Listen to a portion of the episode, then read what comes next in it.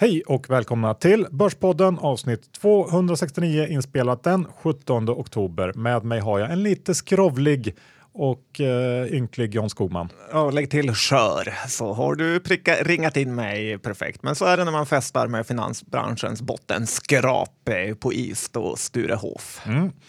Um, IG Markets är vår huvudsponsor. Ja, det är det. Och eh, nu när börsen faller så tycker jag verkligen man ska ha eh, IG som ett eh, komplement till sin vanliga nätmäklare. Det finns alla möjligheter i världen att korta i princip vilka värdepapper som helst där. Och då finns det inte mycket annat än att göra än att bara ladda ner IG-appen och testa om det är något för dig. Precis, men kom ihåg om ni ska handla med CFD att det är väldigt riskfyllda instrument, så läs på innan. Vi är också sponsrade av Dagens Industri. Ännu en gång har vi det här supererbjudandet. 50% rabatt på en digital prenumeration, det vill säga 200 kronor i månaden. Eh, väldigt billigt och för det får man obegränsad digital tillgång till eh, nyheter och analyser på di.se och även i den här appen som är väldigt bra. Man får e-tidningen kvällen före, vilket också är trevligt. Eh, massa aktiekurser i realtid på hemsidan och sen eh, den här nyheten. Det är live, har du sett det? Live-rapportering eh, som de har från tidig morgon ehm, till sen kväll tänkte jag säga om de absolut viktigaste eh, marknadsdrivande nyheterna. Eh, dessutom får man ju då tillgång till Bråse, eh, Hägerstrand och alla de andra stjärnorna där på DI.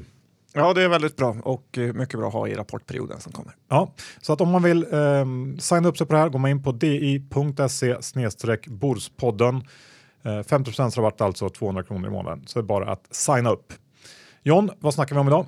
Ja, idag kommer vi snacka om de kommande rapporterna. Vi kommer även snacka om rapporterna som har varit eh, och eh, ja, försöka även nosa upp något bolag som kan vara köpvärt. Ja, göra oss redo helt enkelt för rapportperioden. Ja, tycker jag. Ja. Och innan vi kör igång, Lendify är vi sponsrade av John. Ja, det är vi och det är ju också nu när börsen är lite svajig helt perfekt att eh, ha ett komplement till börsen. Det kassaflödet tickar in på månatlig eh, basis. Hur har vår portfölj gått på Lendify? Nej, men det är precis som man önskar, att det är en stadig kurva som är snett uppåt. Där eh, månad för månad så trillar in lite mer pengar som vi återinvesterar i nya lån. Och eh, ja, jag gillar ju långa löptider som gör att eh, räntan blir lite högre. Ja, och dessutom också så har de fått med sig Anders Borg på tåget som investerare. Det är en kul nyhet. Ja, verkligen. Att han har valt att gå in i det här får man faktiskt säga är ett kvalitetstecken. Absolut. Nu kickar vi igång dagens avsnitt. Johan Dr. Bass Isaksson, index i 1556 och eh, ja, du är väldigt glad ser jag på dig med tanke på att det här är en av de större börsnedgångarna vi haft här under eh, senaste åren nästan. Ja, det vet jag inte, men, men börsen gick väl kanske ner lite snabbare och längre än vad, vad de flesta, inklusive mig eh, själv, kanske trodde. Från toppen här den 3 oktober till Lägstanivån tidigare i veckan så var vi ner 9% och det på bara nio dagar. Det är ju svagt och eh, på Nets, jag tror väl ändå att börsen är liksom ledande och att vi kommer att få se lite svagare siffror från bolagen också framöver. Eh, men med bakgrund av det här så kommer ju rapportperioden som vi precis gått in i bli väldigt intressant. Eh, och det man kan notera är väl att vi inför rapporten haft ovanligt många vinstvarningar. Kan faktiskt inte komma på en enda omvänd eh, vinstvarning, eller? Finns det någon? Nej, du gillar inte att tänka på sånt heller. Nej, men, nej det kanske är någon slags bias, men, men så är det i alla fall.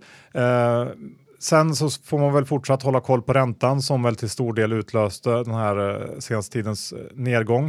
Eh, vi var uppe på nos, nosa på 3,25 i den amerikanska tioåringen och jag tror att eh, kostnadsinflation som vi har varit inne på ett tag här i podden kommer att bli något slags genomgående tema under rapportperioden. Vi såg igår hur Billerud klagar på, på det bland annat. Eh, så det kan vara något att hålla ögonen på. Eh, men att börsen har gått ner, Jan, det innebär ju också att många har haft en tuff period på börsen. Ja, men så är det ju och eh, det är väl ett problem med kombinationen dig och mig, att vi aldrig kan vara glada samtidigt riktigt, för vi har olika investeringsstrategi. När det går bra för mig så går det ofta dåligt för dig och eh, tvärtom såklart. Eh, Eh, nu är du inne i någon typ av streak där börsen går ner samtidigt som det känns som att alla case du tittar på blir rätt. Medan eh, det är generellt dåligt för mig när börsen eh, går ner samtidigt som jag liksom kombinerar det med att hitta jättedåliga case. Eh, det är lite som att börjar tro att börsguden är ute efter en. Eh, jag tittar och köper lite Arjo, den kraschar. Jag köper lite Klövernträff, den kraschar. Jag köper lite Bufab, den kraschar. Och eh, medan du i princip nästan försöker tjata in mig i Railers eh, eh, så väljer jag Semcon som istället går ner varje dag. Så att, eh, det är lite eh, irriterande här. Och, eh, eh, man ska inte gnälla för mycket för man vet ju att alla som håller på med börsen då och då går igenom tuffa perioder. Eh, titta på de tidigare guldgossarna på Didner och Gerge och de har hamnat i precis eh, samma snedgunga som jag har. Eh, Danske Bank, deras största innehav, kollapsade. Husqvarna, Vinstvarna och eh, bankerna går jättedåligt och sen slutligen igår då som grädden på moset så kommer Volvo in med någon typ av avgasproblem och tappar massor. Så att det är bara att inse att ens investerarstil passar olika bra för olika perioder och så är det ju bara. Eh, inom den här bettingbranschen, även hedgefonderna pratar ju mycket om sådana här drawdowns och det kommer ju alla ha. Det viktiga att de inte blir för djupa så att alla regler säger att både inom spel och betting då så ska man minska sina bets tills man börjar hitta formen igen. Vad säger ja, du? Ja, det låter väl som en bra, bra Eh, bra tänk och eh, kan bara hålla med om att det går upp och ner. Det får man väl bara ta helt enkelt. Men oktober är ju generellt sett om man tittar på lite historik en väldigt svag börsmånad. Ja, Sober October, det gäller ju inte oss Johan. Men det har ju, jag skulle egentligen bli oroligare om eh, börsen kanske vill säga, gick ner så här mycket i januari eller februari.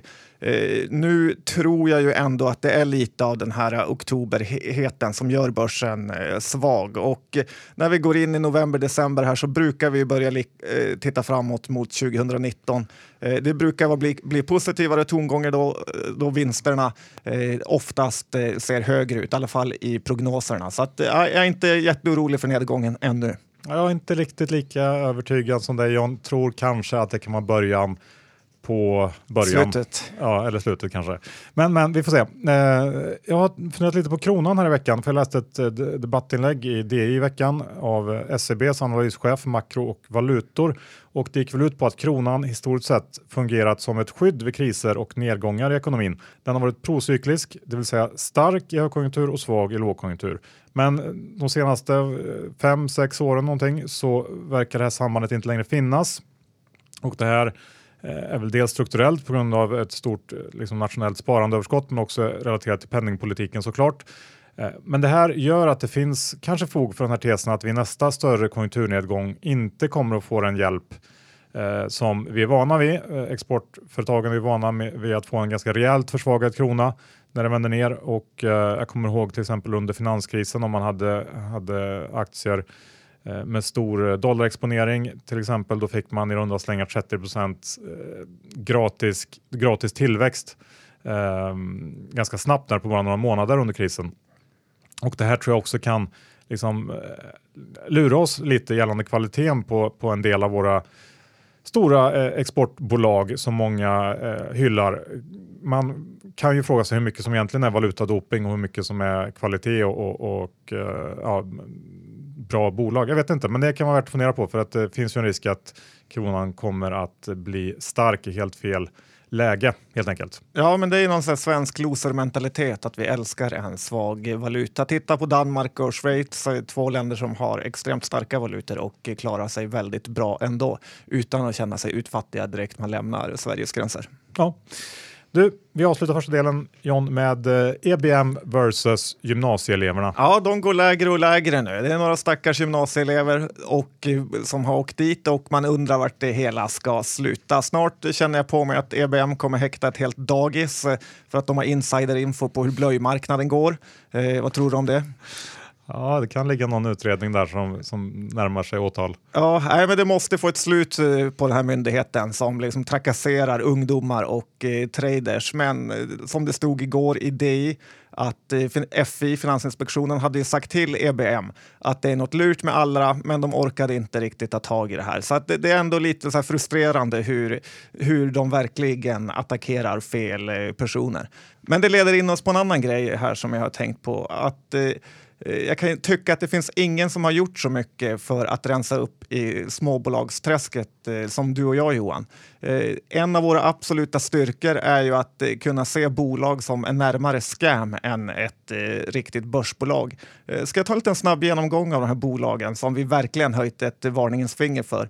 Mm. Och då inte för att det varit liksom för dyrt utan för att det varit riktigt nästan liksom olaglig verksamhet. Ja, absolut. Eh, kommer du ihåg Josab, bolaget som skulle rena vatten via någon mineral som de hade? Absolut, Aqualit heter den va? Ja, den har ju tappat eh, otroligt. Det här har varit en enorm värdeförstörare med eh, hur, hur, aktien har gått senaste åren.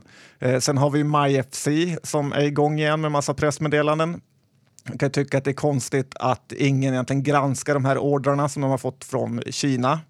Ja. Håller med. Och eh, Mavshack, eh, den här jätteskojar Netflix-kopian i Asien, eh, den har ju gått från 10 kronor ner till 20 öre nu. Eh, ingen bra investering. Nej. Och eh, Cassandra kommer vi alla ihåg. Så jag skulle säga att vårt facit är ganska bra när vi höjer varningens finger. Det är det. Och nu senast, vad var det då? Minesto.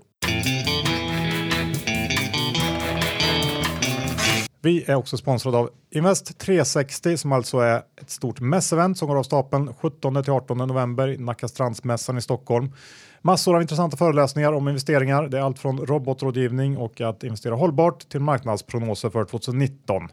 Bland talarna har vi Kavastu, Syding, eh, Erik Hansén eh, för att nämna några. Så besök den här mässan för att prata om och få inspiration till dina egna investeringar. Biljetter finns att köpa på 360invest.se. De kostar 250 kronor, men som lyssnare på Börspodden så får man 10% i rabatt genom att fylla i koden 4246. Då är det dags att snacka bolagen. Vi börjar med Getinge som åkte på en rejäl smäll i måndags. De eh, har blivit stämda och får eh, reservera 1,8 miljarder här i kommande Q3-resultatet. Eh, och det kan man ju jämföra med eh, ebit förra året som låg på 1,5 miljard, så det är ganska mycket pengar. Och den här stämningen gäller då kirurgiska nätimplantat som ett av Getings dotterbolag tillverkar. Eh, och med tanke på den kritik som som FDA har riktat mot flera dotterbolag inom Getinge så kanske den här stämningen inte är helt ogrundad ändå. Det man får fundera på är väl dels om eh, det kan växa och bli mycket större, svårt att bedöma, i alla fall för en lekman som mig. Eh, men det är i alla fall inte omöjligt och det skulle vara jobbigt för Getinge som fortfarande dras med ganska dålig lönsamhet. De har inte riktigt kommit igenom den här turnaround-fasen och eh, framförallt så har de också en väldigt hög skuldsättning. Jag förstår fortfarande inte varför man inte tog i lite mer i samband med nyemissionen häromåret. För nu får faktiskt inte särskilt mycket gå fel helt enkelt. Um, och lite senare samma dag så vinstvarnar sektorkollegan eh, Drägerverk um, ehm, och den här lilla medvinden som Getinge haft sen i somras och Q2 den är ju helt bortblåst helt enkelt. Ja, det finns väl ingen som har dissat eh, Getinge mer än jag med deras bruna maskiner och eh, nu nätimplantat eh, har jag inte ens en aning om vad det är. Vet du vad det är? Uh, nej, jag, nej jag, ska, jag, ska, jag ska nog inte försöka förklara det. Uh, men det är helt enkelt inte bra om det inte fungerar om man opererar in sånt i uh, en människa, får man väl konstatera. Och jag har också funderat på alla de här FDA-härvorna vi haft på slutet. Uh, Getinge, Bull till exempel nu sista veckorna bara. Det får mig att fundera lite på Lifco som tappat en hel del sista tiden. Inget, för sig, inget konstigt med det på en börs som har rasat, men höjer ändå ett litet, litet varningens finger för att det kan dyka upp någon slags FDA-trubbel inom dentaldelen i Lifco. Och uh, ja, vad tror du om det? Nej, det lät ju väldigt eh, läskigt när du säger så. Bara att du nämner det gör att jag håller mig borta från Jag har ju såklart ingen aning, men jag bara, jag bara spånar fritt. Så är det i alla fall. Vi går över till, eh, kanske ska ta R&B som rapporterar i slutet av förra veckan.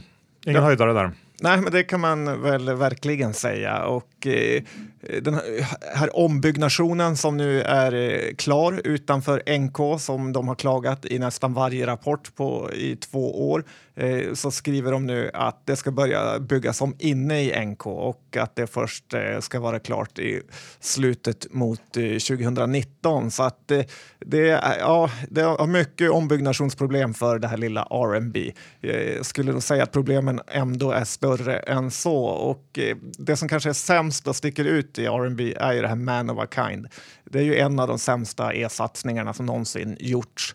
Eh, de omsätter 12 miljoner och förlorar 12 miljoner på ett år. Så att, eh, jag tycker att eh, någon lite större aktieägare får kliva fram och sätta stopp för den här vansinnessatsningen. Ja, jag håller helt med och jag tycker det känns som att enda hoppet här är väl att man helt enkelt börjar slakta den här skapelsen. Eh, dela upp det, sälj det man kan. Liksom, Pyret kan ju vara någonting som ändå har någon slags bärkraft, men det måste, nu måste de vakna på allvar här. Eh, när vi ändå är inne på retail, vi har ju Nilongruppen som kom i morse. Vad säger du om den? Ja, den var, gick upp väldigt mycket på sin rapport här och eh, marknaden har väl varit lite orolig för att de ska också drabbas av den här retail-döden. Eh, bolaget har ju alltid hävdat att de egentligen inte berörs av det och dagens rapport kan man väl ändå säga visar att de har mer rätt än marknaden. Eh, bara för att det säljs mindre i affärer så innebär ju inte det att det säljs mindre kläder i världen och även nätkläder måste ju märkas. Eh, jag tycker ändå inte att det är jättespännande det här bolaget, men eh, kul att de i alla fall inte dör av eh, retaildöden. Ja, och det var väl kanske lite extra oro efter att Superdry eh, vinstvarnade här i veckan som ju är den största kunden vad jag förstår, 10% av sales tror jag eh, de ligger kring och det syntes ju ingenting av det i Q3, varken i, i resultatet eller i orderingången. Så att, eh, ja, det var väl eh, kul för de som äger Nilörn helt enkelt. VRG ja. då, de har också rapporterat. Ja, det här var ju en riktig, riktig, riktig skräprapport. Venue Retail Group, eh, bara det namnet hör ju att det liksom, den aktien går dåligt. Eh, de säljer skor, handskar, väskor. Eh, Ritzo-butikerna är väl deras eh, eh, kändaste kedja kanske, även om de kanske inte önskar att de ens ägde dem längre. Eh, resultatet dåligt. Rapporten visar ju inte om det är några engångskostnader riktigt, men om det inte är så är det ju inte bra. Eh, det här kommer, alltså Q3 som det inte är för klädbolagen men som vi vanliga människor räknar har ju varit riktigt dåligt för alla retail-kedjor och vädret har ju varit ett problem. Så kommer inte kylan komma för stackars VG så är det nog nyemission på G faktiskt. Ja, VG har varit en härva egentligen i tio år plus. Eh, är väl ett bra liksom, typexempel på varför man inte ska köpa turnarounds helt enkelt. Vi går över till Norge John. Eh, Protector Försäkring. Ja, här har vi haft lite silverfiskproblem. Ja, det norska försäkringsbolaget som en gång, inte så länge sedan, var en svensk småspararfavorit. Levererade den, så här långt i alla fall, mest kreativa vinstvarningen i Q3 tycker jag. Tydligen så har man i sin Change of Ownership-försäkring, som alltså är dolda fel-försäkring eh, som jag eh, antar jag, eh, haft någon typ av klausul om att uppkomsten av silverfiskar ger rätt till ersättning. Och eh, om den här försäkringen fortfarande går att teckna så är jag sugen. Det verkar faktiskt helt eh, sinnessjukt, men det här ska i alla fall kosta Protector nästan 150 miljoner norska och eh, aktien rasar såklart på det här. Eh, Protector är ner mer än 50% i år på norska börsen. Eh, försäkring är väl en farlig business får man konstatera om det görs fel. Eh, Protector har ju varit en sån här snabbväxare vilket väl eh, i många fall kan sluta illa inom försäkringsbranschen. Eh, här får man ge hatten av till Öresund. De har legat korten här Ja, det har de gjort och eh, ryktet säger väl att det är den så kallade Nordea-mannen som är eh, mannen bakom caset. Och eh, sen är det ju så med eh, Protector att det känns ju som, med tanke på hur alla bloggar har skrivit vilket bra bolag det här är, så har ju EBM en hel ny spelplan att ge sig på, stackars bloggare. ja. Eh, ska vi gå över till gårdagens eh, stora nyhet? Vet du vad jag tänker på? Nej, faktiskt inte. Nej. Volvo tänker jag på. Eh, det vill säga att man upptäckte det här felet i en avgaskomponent som bidrog till att avgas efterbehandlingssystemet åldras snabbare än förväntat. Och det här eh, har då följdeffekten att de här motorerna med det här felet måste åtgärdas. Eh, den info som Volvo gick ut med var väldigt, väldigt knapphändig, eh, vilket gjorde det mer eller mindre omöjligt att bedöma omfattningen av det här. Det mest konkreta som Volvo skrev var väl att kostnaderna för att åtgärda problemen kan bli betydande. Och eh, Volvo öppnar väl ner nästan 10% och jobbar upp sig under dagen, stängde drygt 4% ner. Svårt att ha någon egentlig åsikt om det här innan man vet mer. Det kanske är mer intressant att fundera på vem den här stackars underleverantören är som har tillverkat komponenten. Eh, jag har några gissningar, vill du höra? Ja, gärna. Vi har eh, ett amerikanskt bolag, Teneco. Det är listat på Nyse. Eh, skulle kunna vara en kandidat och i Europa har vi både eh, Bosal och eh, Eber Specher som möjliga syndare. De två är tyvärr onoterade familjeföretag så det går inte att blanka. Det är väl mer någon oduglig svärson eller eh, tredje generationare som ryker kanske. John, ehm, kommande rapporter, ska vi ta och titta lite på det? Eh, du har tittat på eh, en handfull eller några stycken i alla fall. Ja, om det har gjort. Det är ändå kul att se i kalendern vad som eh, kommer upp. Vi kan ju börja med Uniflex, eh, kommer med sin rapport på fredag här. Eh, det här är ju industribemanningsföretaget som tjänar sina pengar mest under Q3 faktiskt. Det är inte många bolag som har den intjäningen. Den här aktien har gått riktigt dåligt också sedan de bestämde sig för att slå ihop påsarna med Polia. Eh, jag vågar inte ta någon pusse här in, i Uniflex innan rapporten för att de har gjort en besviken mer än en gång. Men förväntningarna är låga och eh, ja, då kan de ju faktiskt överraska positivt. Eh, sen ska det bli kul att se hur sammanslagningen med Polia blir, om det blir ett bättre företag eller inte. Mm, Okej, okay. vad har vi mer? Vi har ju Byggmax och det här är ju ett annat bolag där förväntningarna är väldigt, väldigt låga. Eh, Skånska Byggvaror har ju fullkomligt förstört hela Byggmax eh, och det gäller ju både resultatet med nedskrivningar eh, men kanske ännu värre är ju deras balansräkning som har blivit väldigt dålig i och med att de överbetalade duktigt för Skånska Byggvaror. Eh, det syns ju självklart i aktiekursen och på ett år har Byggmax tappat 50 procent av börsvärdet så att det är inte roligt. Eh, vi känner ju till smarta personer som fortfarande blankar Byggmax och eh, alltså även på den här nivån och tror det finns ganska mycket nedsida kvar. Eh, å andra sidan är det ju precis sådana här bolag och lägen där man kan få se 20 procentare uppåt om rapporten ändå skulle bli bra. Så att det är spännande här. Ja, det är lite, lite lurigt och svårbedömt faktiskt inför. Eh, och vad har du mer? Klövern sa du? Ja, men vi måste ändå säga något om lilla klövern här och de har ju rapport på fredag. Rutger har ju shoppat runt, vilket marknaden inte gillar. Eh, det har ju drabbat klövern-preffen kanske hårdast och eh, får man se att Rutger har läget under kontroll så tror jag att både stamaktien och eh, preffen kan eh, stiga. Stamaktien har ju tappat i princip hela uppgången den hade från Q2 så att eh, ja, det ska bli spännande och jag tror generellt marknaden vill se att Rutger lugnar ner sig lite. Eh, man ska köpa när det är billigt, men man ska också eh, konsolidera då och då, Johan. Ja, jag håller med om det. kan vara något då för preffjägare att hålla utkik efter. Um, jag tänkte kika lite på, på, eller jag har kikat lite på verkstadssektorn inför um, rapportperioden. Jag tycker väl kanske att den sektorn är den mest intressanta nu. Hur har handelskrig, automotive svaghet, Eh, Kinas slowdown, stigande kostnader och så vidare påverkat de här bolagen och vad säger man om utsikterna? Och vi, kan, vi kan väl börja med, med eh, Alfa Laval som ju är mm, ett av de mer älskade verkstadsbolagen just nu. Aktien har faktiskt klarat sig rätt bra här även under den, den senaste börsnedgången. Man ligger rätt positionerad på många sätt men man ska väl ändå komma ihåg att bolaget i slutändan ändå inte kan eh, koppla loss helt från ekonomin i stort och att skeppsbyggandet som är en viktig eh, komponent för Alfa eh, har visat på svaghet i år eh, och man har ju också en ganska stor exponering mot emerging markets och eh, valutor där som har, som har stökat nu under eh, sista kvartalet. Men det mesta pekar på ett ganska starkt kvartal. Eh, men givetvis så finns det inte heller särskilt mycket eh, utrymme för snedsteg. Eh, värderingen är hög och ehm, Sen så kommer ju också GEA som konkurrerar med Alfa på vissa delar med en vinstvarning här i veckan. Så att, eh, spännande rapport kommer det bli. Den är, den är lite känslig för bakslag skulle jag säga.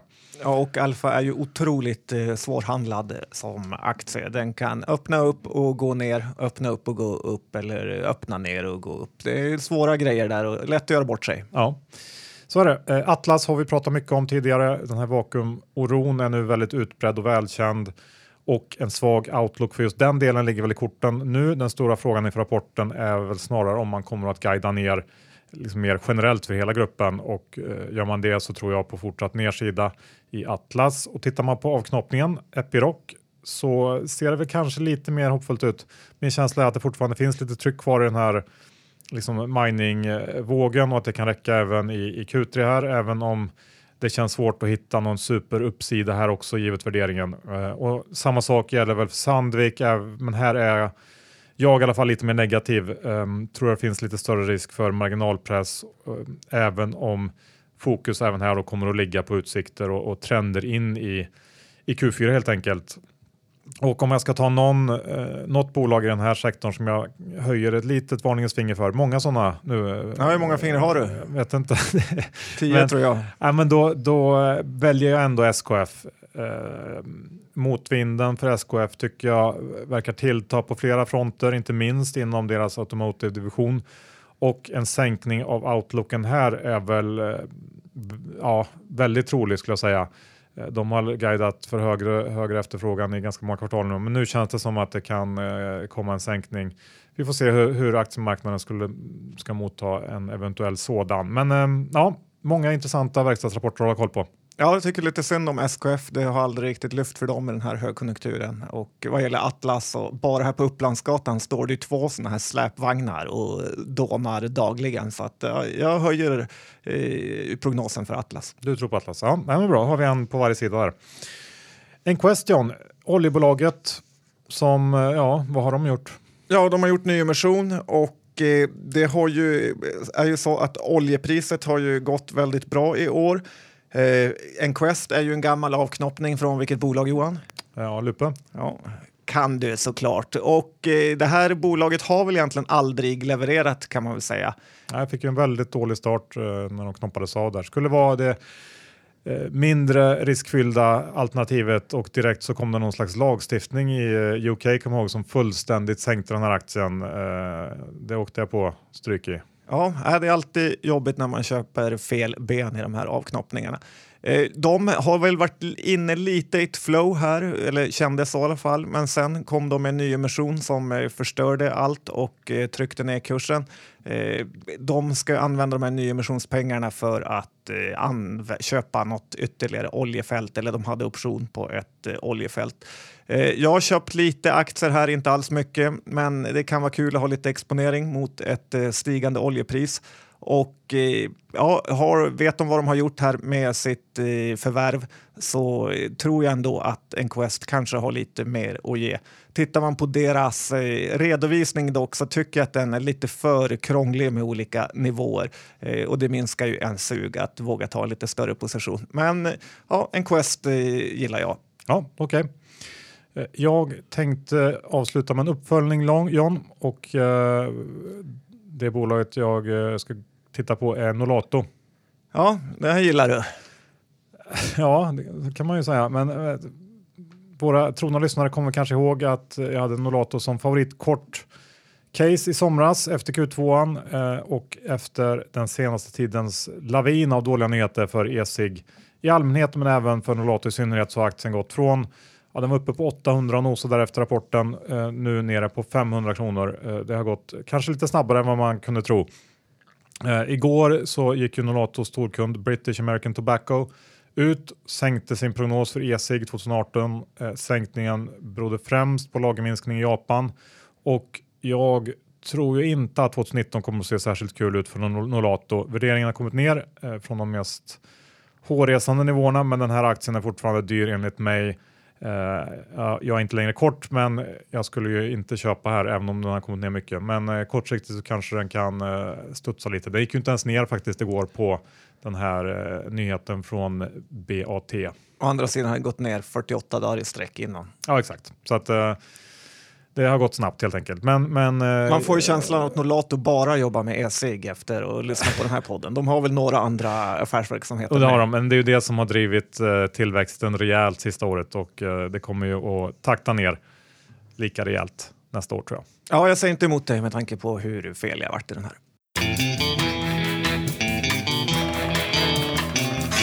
Slut på avsnitt 269. Nu ser vi fram emot en spännande rapportperiod tillsammans med IG Markets. Ja, öppna konto där, se vilka fina möjligheter de har att faktiskt eh, blanka eller köpa nästan vilket bolag som helst i hela världen. Ja.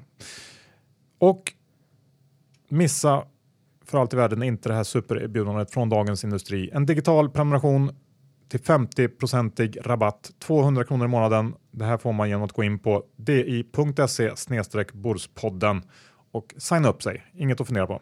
Nej, verkligen inte. Det är väldigt trist att gå in på det och bara hitta låsta artiklar. Så skaffa det här abonnemanget så kan du läsa allt. Få bråsningar i realtid.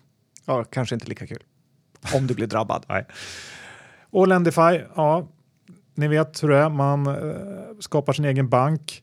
Eh, vi har en länk här som gör att man kan få 500 kronor eh, extra att investera för om man stoppar in 20 000 här, va? Ja, precis. Och det är ju så, går börsen dåligt så är det ändå kul att ha ett annat alternativ som tickar på av sig själv utan att man själv behöver göra något. Ja, Lendify.se borspodden är länken. Och missa inte Invest 360, det här eh, finanseventet som går av stapeln 17-18 november här i Stockholm. Eh, kostar 250 kronor och för det får man eh, lyssna på massor av intressanta talare, olika eh, teman, eh, robotrådgivning, eh, marknadsprognoser för 19 och så vidare. Eh, signar man upp sig eh, som lyssnar av Börspodden så får man 10 rabatt genom att fylla i koden 4246 på 360invest.se. Mm, det är kul att lära sig mer saker varje dag. Ja, innehavsredovisningen, hur ser det ut för dig? Ja, idag har vi väl ändå lite aktier, en Quest som jag sa nyss och även Klövern Pref. Jag nämnde även Semcon lite kort som jag också har. Ja, jag har ingenting. Nej, så kan det vara ibland, eller ganska ofta när det gäller dig. Ja, tack för att ni lyssnade så hörs vi nästa vecka. Hej då!